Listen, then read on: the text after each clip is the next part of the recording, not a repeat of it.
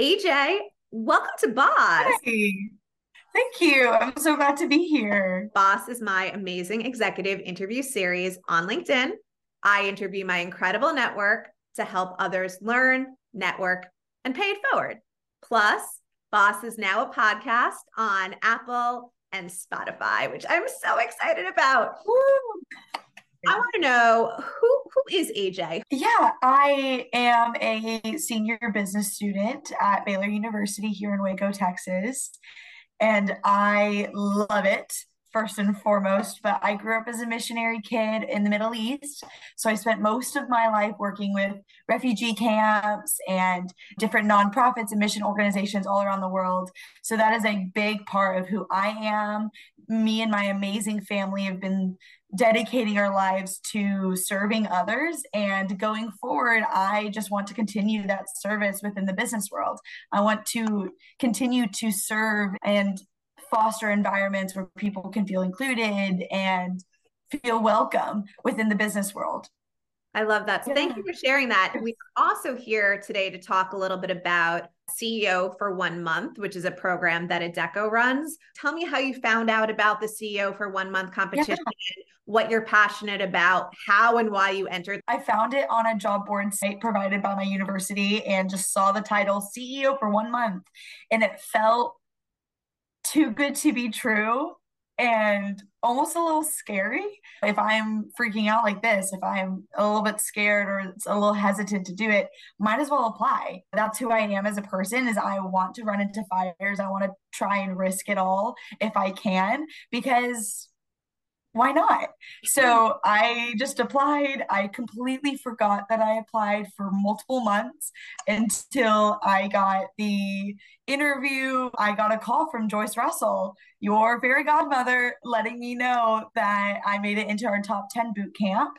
There were 10 of us total where we competed in different workshops, did networking skills, client visits to figure out more about what it would be like to be a CEO. And then also if we had the chops to do it.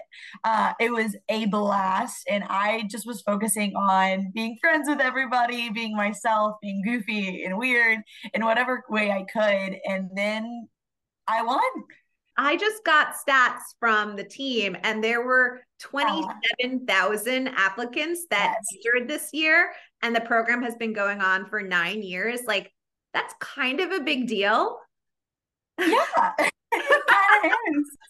All of it feels a lot bigger mm-hmm. than anything I've done before in my life. So it is very daunting and honestly inspiring to be a part of something so big and to be invested in by such a big company in this way. What does like the CEO for a month do? Great question. It depends on where I am. So I travel every week to a different city, sometimes multiple cities in a week, uh, visiting with our different executives. So I just wrapped up my second week. I'll go shadow, go on client visits, be in business calls, be with our executives through all of their leadership meetings, essentially be their little person in the shadows, watching and observing, and then also offering whatever insight I have on the incoming generation or on leadership strategies. How does this inform how you think about your career and what you want to do next? Before I even ran into Adecco, I had no idea what the staffing industry did, but I very quickly fell in love with the Adecco group, fell in love with all of our business units and how we engage with our clients and our colleagues and our associates and realized that I had always been wanting to do something in people development. Mm-hmm. And I just didn't know that there was an industry out there for it. It definitely has shifted what I want to do. And now I want nothing more than to help people find jobs and help people develop and grow and become even more accomplished within their professional lives. As someone 20 plus years removed from college with two kids, how do you think about college, careers? As a student, I would say do not overlook the classes that seem minuscule or seem like busy work. Some of my most um, influential classes currently in college are the ones that taught me how to write a resume, how to do an interview. Those classes that we kind of look at as busy work as a college student are so foundational in the business world. I don't enjoy accounting, but the fact that I paid attention in my accounting classes means that I can understand what's happening in a boardroom when we're talking through financial reports. Do you have a specific thing that you want to do or impact?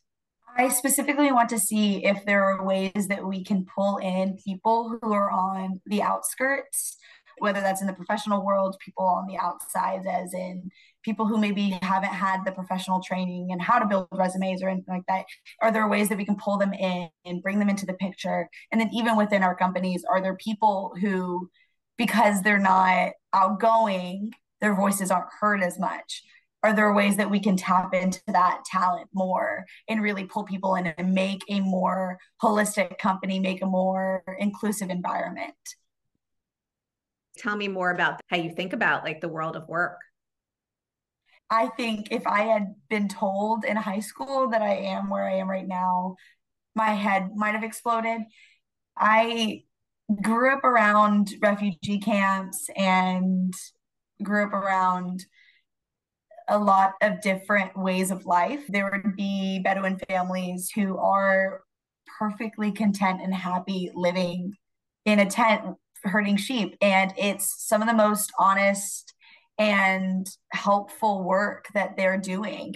And I definitely grew up with that mindset that just because you're not running a business or in a corporate office or doing the high, most highest paying jobs doesn't mean that your work isn't completely perfectly val- valuable and necessary in our in our economies in our world i grew up with a lot of family centered businesses family centered environments where everyone was doing what their family had always been doing for thousands of years and when I moved to the States and noticed that's not necessarily how most companies are built here in the States.